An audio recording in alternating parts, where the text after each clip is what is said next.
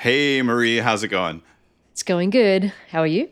I am doing great. It's a really fun week for me because I, I got my manuscript back from my editor. So it's got all the line editing that he's been working on it for a few weeks. And so I went through this week already and I've gone through and approved probably like 85 to 90% of the edits he suggested. And then there's a few, like, I love my em dashes. So there's a few spots where he recommended like a semicolon or a comma. And I accepted some of those. Like if I had like two or three paragraphs in a row, like they cannot all have an em dash. I don't, I don't get the M. So the em dash is just a longer dash, right? yes. But what does it mean versus a dash? There's like actually four different types of dashes. I think I think that's right. There's like a normal dash, Okay. and then there's the hyphen. And I can't remember what the difference exact. They're very similar. On most keyboards, are the, they're They're the same the same. The normal dash and the hyphen are the same length, just Yes. used in a different way. Yeah, yeah. So there's a dash and there's a hyphen, and then there's the en dash, like EN, and that is like a little bit longer than a normal dash. And I think that's the one that's used for like ranges. So if you're saying like, you know, three to seven days, you're supposed to have like an en dash for that range. And then the em dash is the really long one that's like basically double the length of a dash. Sometimes people will do like two dashes, mm-hmm. and that's usually meant to like simulate an em dash, but that's Right. gross. Don't do the two dashes. You want to have the actual em dash, which I think on a, a normal Mac keyboard is just like Option Shift dash gives you the em dash, which is spelled like EM, but I think it comes from like old typewriters. It's like the length of the letter M, like that's where the name comes from, I believe. Anyway, I'm a big fan of the em dash. It's been fun now that I finally have the book. To, I went through all the edits, and then I had a few things over like the past few weeks that I thought of that I wanted to add, and I've done that now. So basically, I have what is like you know quote unquote the finished manuscript. I'm sure there'll be some other tweaks, but it basically is finished, and now I'm using uh, Adobe InDesign to do the layout of the whole book.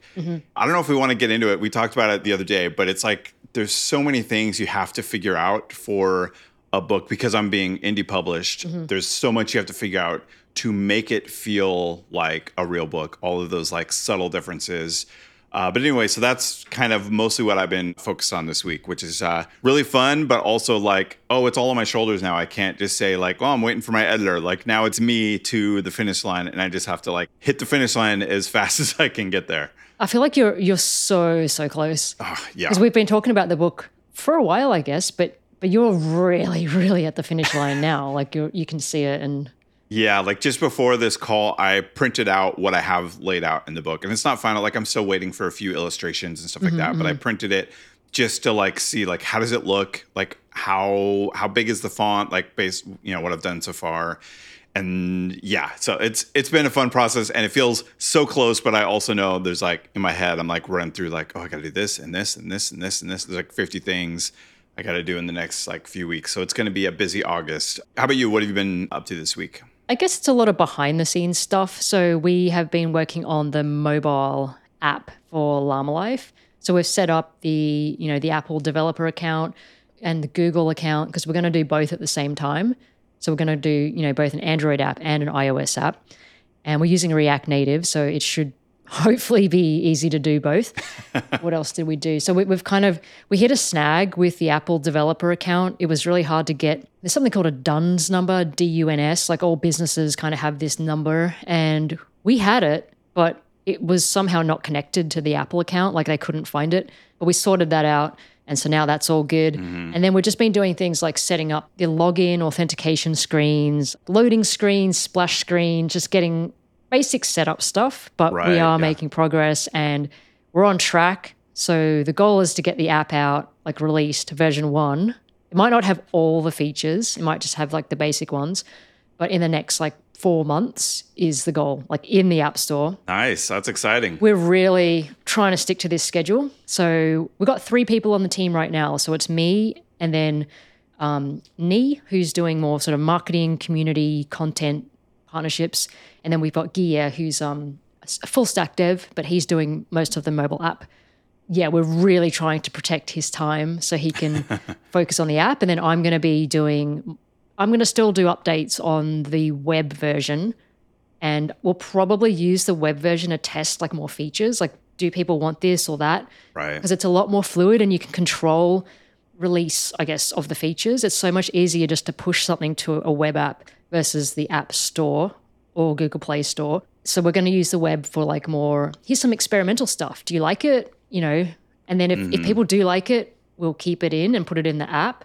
And if not, we might remove it. So that's kind of what we're planning to, to use the two uh, platforms for. Nice. That's awesome. Anything new with the virus that was uh, doing all the card hacking on you?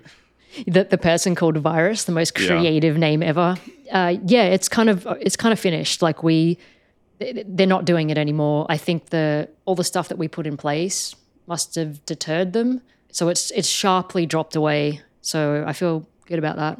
And i feel more prepared for the future. So if it ever happens again mm. like we know exactly what we need to do. Nice. That's awesome. So you've been doing a bunch of like podcasts lately, you know, talking about llama life and things like that. And you've been getting a lot of kind of the similar questions coming up, like starting the business, what that was like. Because I think there's a lot of people out there that hear your story and they're like, I want to do that, but I don't know how to do that. Like what that origin story, I think is really helpful for people to know. So maybe we could kind of dive into that a bit here on the weekly build. yes, the other thing I've been doing a lot lately is podcasts. And I think that's so obviously, like when you're making a product, you still need to market it and get the word out. Otherwise, you can just build something, and even if it's amazing, like nobody knows about it. So I've been doing a lot of podcasts appearances and interviews. And I like those because it gives you an opportunity to give more context to stuff. Hmm. And a lot of the time, like a question that I get all the time is like, how did you start Llama Life? Like, how did you get to this point that you're at now? And, you know, I used to work in corporate and I left that to start Llama Life. And and I thought maybe, well, we were just discussing this before we hit record, but we thought maybe that might be an interesting topic to cover just a little bit because I think a, a big thing of what I see is missing in the stuff that's out there, say on Twitter or other platforms, is just like a lot of context. Right. And I've fallen into this trap where I read someone else's story online and I'm like, oh my gosh, they it sounds amazing, but there's a lot of context missing just because maybe it's a tweet and it's very short and you can't elaborate. Yeah, I just think it's important because you get into a spiral, like a downward spiral when you read someone else's story, like I can't do that or I'm not at that place. And it's just not that simple. Yeah, like it's really easy to see people tweeting or, or threading or whatever it is and get the idea of like, wow, everyone is succeeding at this except for Yeah. me. Yeah. Yeah. it just yeah. feels like all the success stories are out there while you're struggling.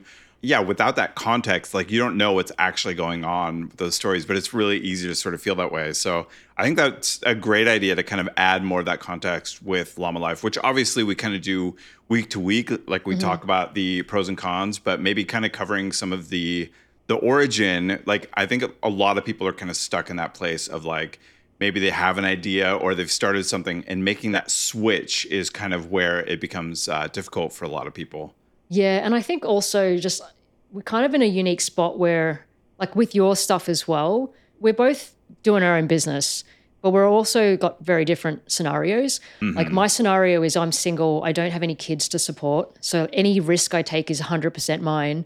And your situation is different because you've got family to support. And you're also still in your full time job, but doing your other things. So like, there's a mm-hmm. there's so many different combinations of situations that someone can be in, and like that alone, that context alone, like is super important. yeah like sometimes i like you'll find out someone that you think's like like man they're just crushing it and they don't have another job they're able to do this full time and then you'll find out like oh because they they have some situation where they're they're living with their parents or whatever like they're in a completely different environment than you or the context is uh yeah it's totally different Hundred percent. Like I think, yeah, it just depends what stage of your life you're at as well. And it's all for me, it's all about risk level. So like, how much risk are you able to take, and what sort of buffer do you have? Because I also had some savings, so I took a massive risk, but I had savings as well. And then, how long will that last you? And whatever time you think it's going to last you, you probably should double it or triple it because and then double it again yeah, it's just never what you think it's going to be. It's also not as rosy as you think it is because Llama Life looks great on the outside, and I do try and post like the good stuff and the bad stuff, but it is a lot of work mm-hmm. and it is a lot of stress as well. Like there's a lot of stuff that needs to happen to run a business like that that you just wouldn't expect. For me, it took quite a few tries to even get something that was remotely, I wouldn't even say successful yet, but like remotely, like this could be a thing. it's probably Yeah. like my fifth try on a proper business. But yeah, I guess we just wanted to kind of highlight some of that and also just talk maybe a bit about like ADHD and entrepreneurship too, because a large reason why I ended up in this spot is it's partly by choice, but partly sometimes I think it's not by choice because if I didn't do this, I would just be going absolutely crazy in my corporate job. Like, I don't think I could have survived mentally.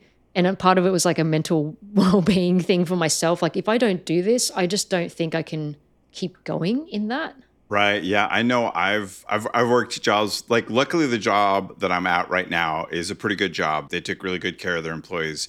But most of the jobs I've been at have not been that way. Have not been very ADHD friendly. Mm-hmm. And like you have th- just like timesheets and like all of that like like paperwork that doesn't make sense and there's like no one can explain why it's just like whenever I hear that, like, well, that's just the way we do it here. I'm like, I want to scream. Like, this is not going to work for me. If Yeah, there's no yeah. reason to do it this way, like, I, it's really hard for me to just like abide by that. And then I end up, you know, not lasting in those companies, which is why I've had probably like 30 different jobs until I found like a really good one that was a good fit Yep. and had like the freedoms that allowed me to work the way that I work well. Because so many jobs I've been where like the your boss is a micromanager and they have like this preconceived notion of what it looks like to be working hard. Mm-hmm. And because I have ADHD, like I work a lot more in like sprints. Like I'll sprint and do like a whole bunch of stuff and then I'll do like not very much stuff. And that's kind of how like what my work rhythm is. And that doesn't work well in kind of a lot of environments. Yeah. So I think that's I think it's a super important point. So whether you have ADHD or you do not, it's all about finding the right fit on what works for you. And some organizations you you just cannot change. It won't happen. Um, So Yeah. I, I think it's about assessing like you know what can I change, what can't I change, what can I improve. If there's a situation where you just cannot do anything, then that's for me that's a situation where I have to start weighing up risk and say should I actually leave that mm-hmm. situation to put myself in a different one where I can control a bit more of that structure. And, you know, I was just chatting with the team about this the other day for Llama Life. And we were saying, you know, if you want to start a little bit early and then finish a little bit early on a particular day or start a bit late and finish late, that's completely fine. Like you should just, if something's working for you, you or you're in flow, like you should just go with that. As long as we have some overlap in the middle of the day where the team can actually catch up if we need to Right. we're not like super strict on on the times that you work because we have a trust in one another that we're going to get the work done. Mm-hmm. So that was like super important for us. But I guess it's sort of an example where now that I've got my own thing, I can define that. Like I can define the way that this environment is going to work, and I have more control over that versus say if I was trying to fit into somebody else's structure, which is like corporate. You have to fit somehow within a structure. There's some stuff you can change, but there's still an overall structure that you have to be in and play in in order to survive both mentally and also just keep the job in the first place. I mean, it kind of reminds me. Um, so I went to the Craft and Commerce conference. Uh, I guess it was a couple months ago, mm-hmm. and one of the things that I kept hearing from people was like, you know, I'd be having conversations with people, and I would talk about the fact that I still have a full time job, but I'm like a content creator, and I have like a, you know, I have a newsletter with like sixty thousand subscribers and things like that. And the response I got a lot was like, why are you still working a full time job? You have this huge audience. Like, what's your product that you're selling? And I don't really have a product. and so I was talking, you know, with a friend of the show, Trina Haynes, mm-hmm. and she's similar to me, is like we both have, like, we've built sort of like this large audience in this kind of community in the ADHD space, but we neither of us have like a anything that we're selling. So it's like, because of that, we're still working like other jobs because we can't just do this full time until there's something to like support you. Mm-hmm. And I've been sort of like since the conference and like having those conversations, I've been thinking about that a lot. Like, what does it look like? Like, I'm not in a rush because my job is a really good job that pays well and takes care of us. But eventually, I would love to be able to do like this other, this side stuff that I'm doing with content creation and like writing about ADHD and stuff like that and helping people. Like, I'd love to do that full time. And so I'm sort of in this state of like, trying to figure out like what do I want that to look like?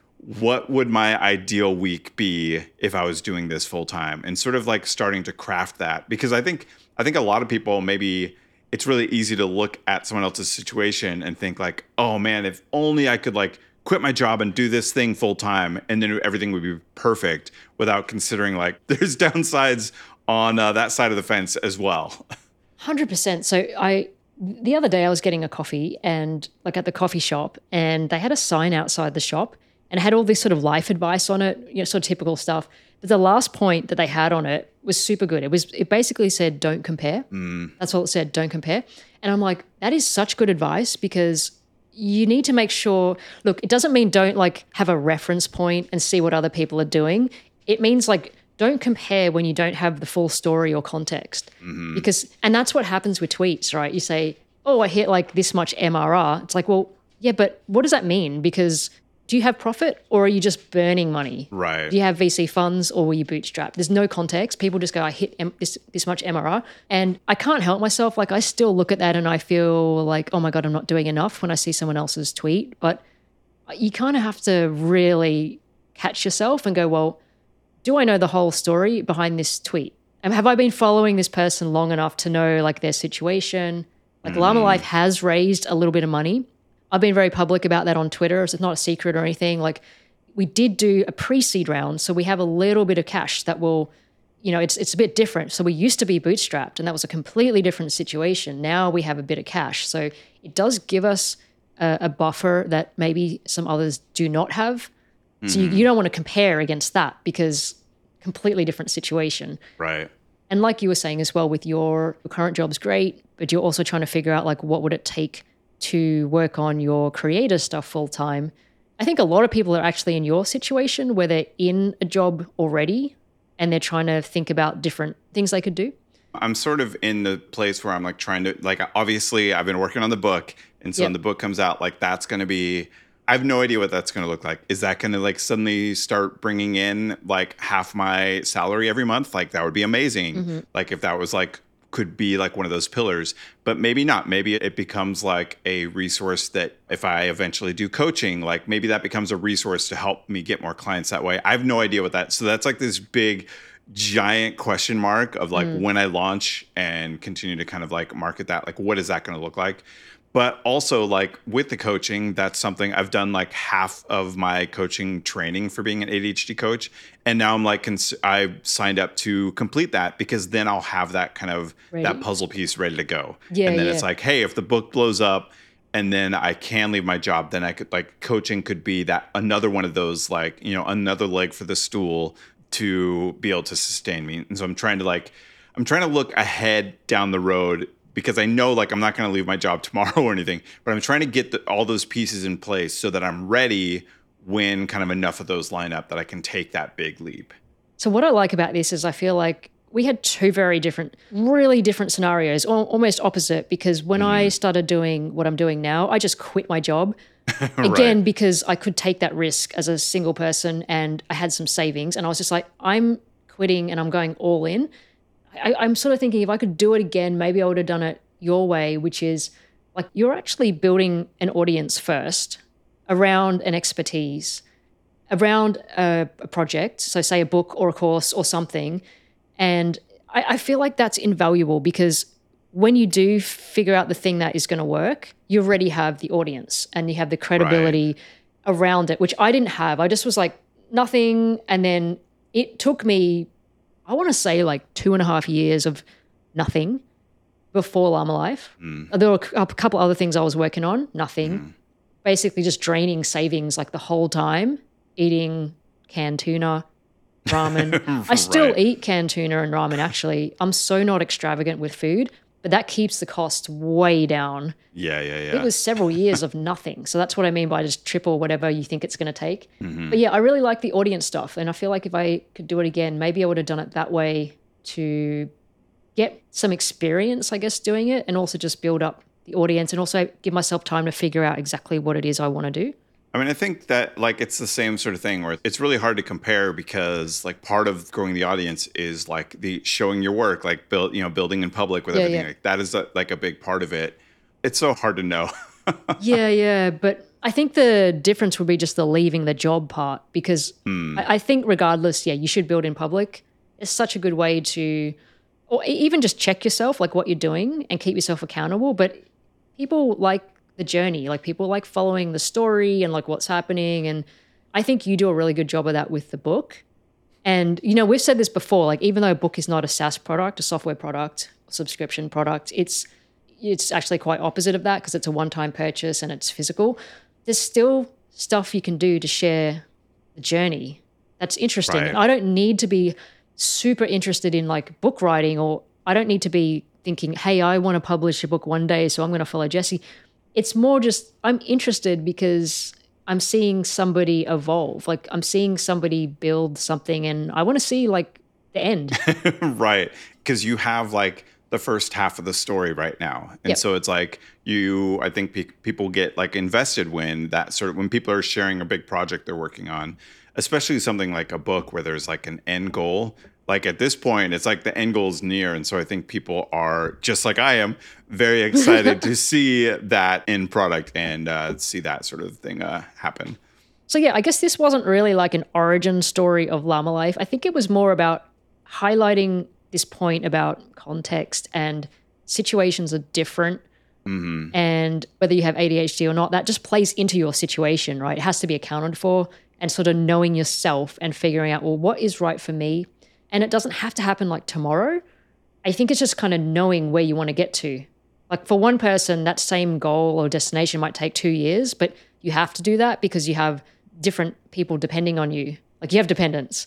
For another Right. person, that same goal might take six months because they have no dependents. And I, I get, I don't know, I think it's like a pet peeve of mine, but when I see stuff on Twitter where I see someone go, I did this in six months, I'm like, that's great, but yeah yeah, but tell me a bit more because someone else seeing that, like that might not be realistic for them at all.